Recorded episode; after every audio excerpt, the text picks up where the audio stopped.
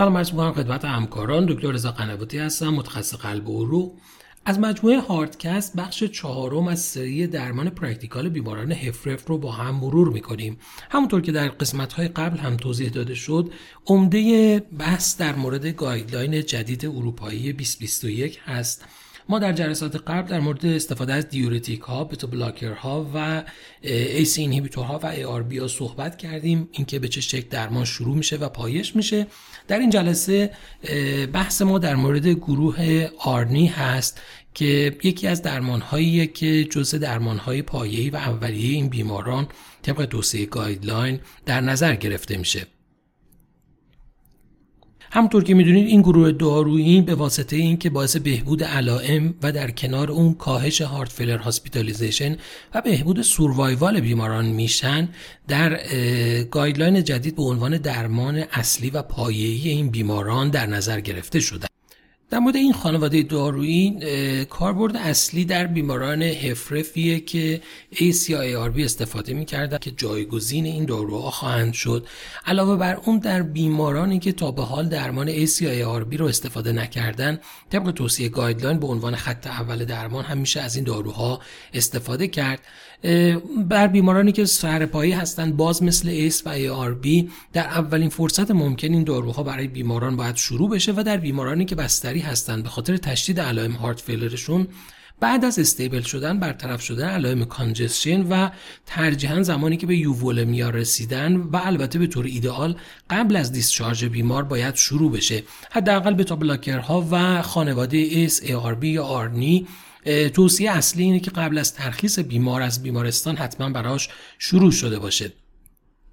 کنتراندیکاسیون اصلی این درمان یکی history angioedema pregnancy یا افرادی که در ریسک pregnancy و در سن pregnancy هستند و lactation جزو کنتراندیکاسیون های این درمان هستند. GFR کمتر از سی بیمارانی که severe hepatic impairment دارند و بیمارانی که bilateral renal stenosis و symptomatic hypotension با systole های کمتر از 90 و بقیه موارد کنتراندیکاسیون ARB ها هم جز موارد کنتراندیکاسیون استفاده از این دارو هستند در مورد دوز مصرف دارو starting dose دارو 100 میلی گرم BID هست در شرایط خاص مثل کسانی که systolic blood pressure های borderline یا پایین دارن کسانی که سابقه مصرف ACEI ARB نداشتن یا بیمارانی که GFR 30 تا 60 دارن توصیه به مصرف دوز 50 میلی گرم BID میشه و نهایتا target dose 200 میلی گرم BID هست در مورد ترکیب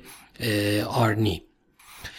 باز مثل ACEI ها و ARB ها با کمترین دوز درمان رو شروع می‌کنیم با فواصل هر دو هفته و به صورت stepwise دوز دارو رو افزایش میدیم. هدف رسیدن به target dose مد نظر دارو یا اینکه بالاترین دوزی که بیمار تحملش رو داشته باشه.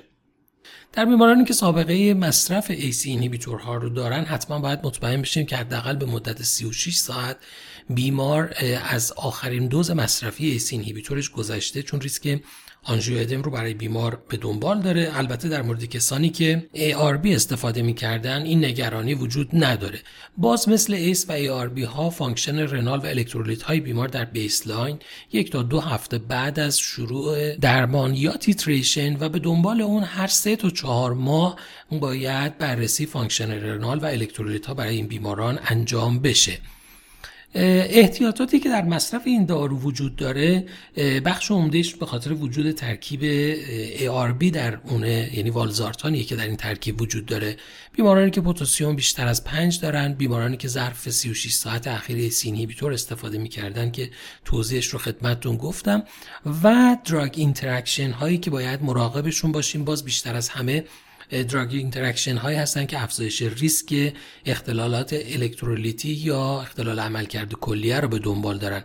از جمله potassium sparing diuretic ها مصرف همزمان با MRA ها که باز این گروه هم چون جزء درمان استاندارد heart failure هستن استفاده میشن ولی باید حتما مراقب الکترولیت های بیمار باشیم. renin inhibitor ها NSAID ها مکمل هایی که حاوی پتاسیم هستن که شاید الان زیاد هم در دسترس هستن باید مراقب اونها باشیم. و نهایتا ترکیبات حاوی تریمتوپریم این جدولی رو که ملاحظه میفرمایید مربوط به درمان heart failure منتشر شده توسط ACC که راهنمای مناسبی برای سویش کردن یا شروع درمانه. توصیه اینه که در بیمارانی که high dose ACE inhibitor ها رو استفاده می‌کنن یعنی دوزهای بیشتر از 10 میلی گرم انالاپریل یا معادل اون از سایر ترکیبات درمان با 100 میلی گرم دو بار در روز شروع بشه. کسانی که ARB رو با دوز بیشتر از 160 میلی گرم روزانه والزارتان یا معادل اون از سایر ARB ها استفاده می‌کنن اونها هم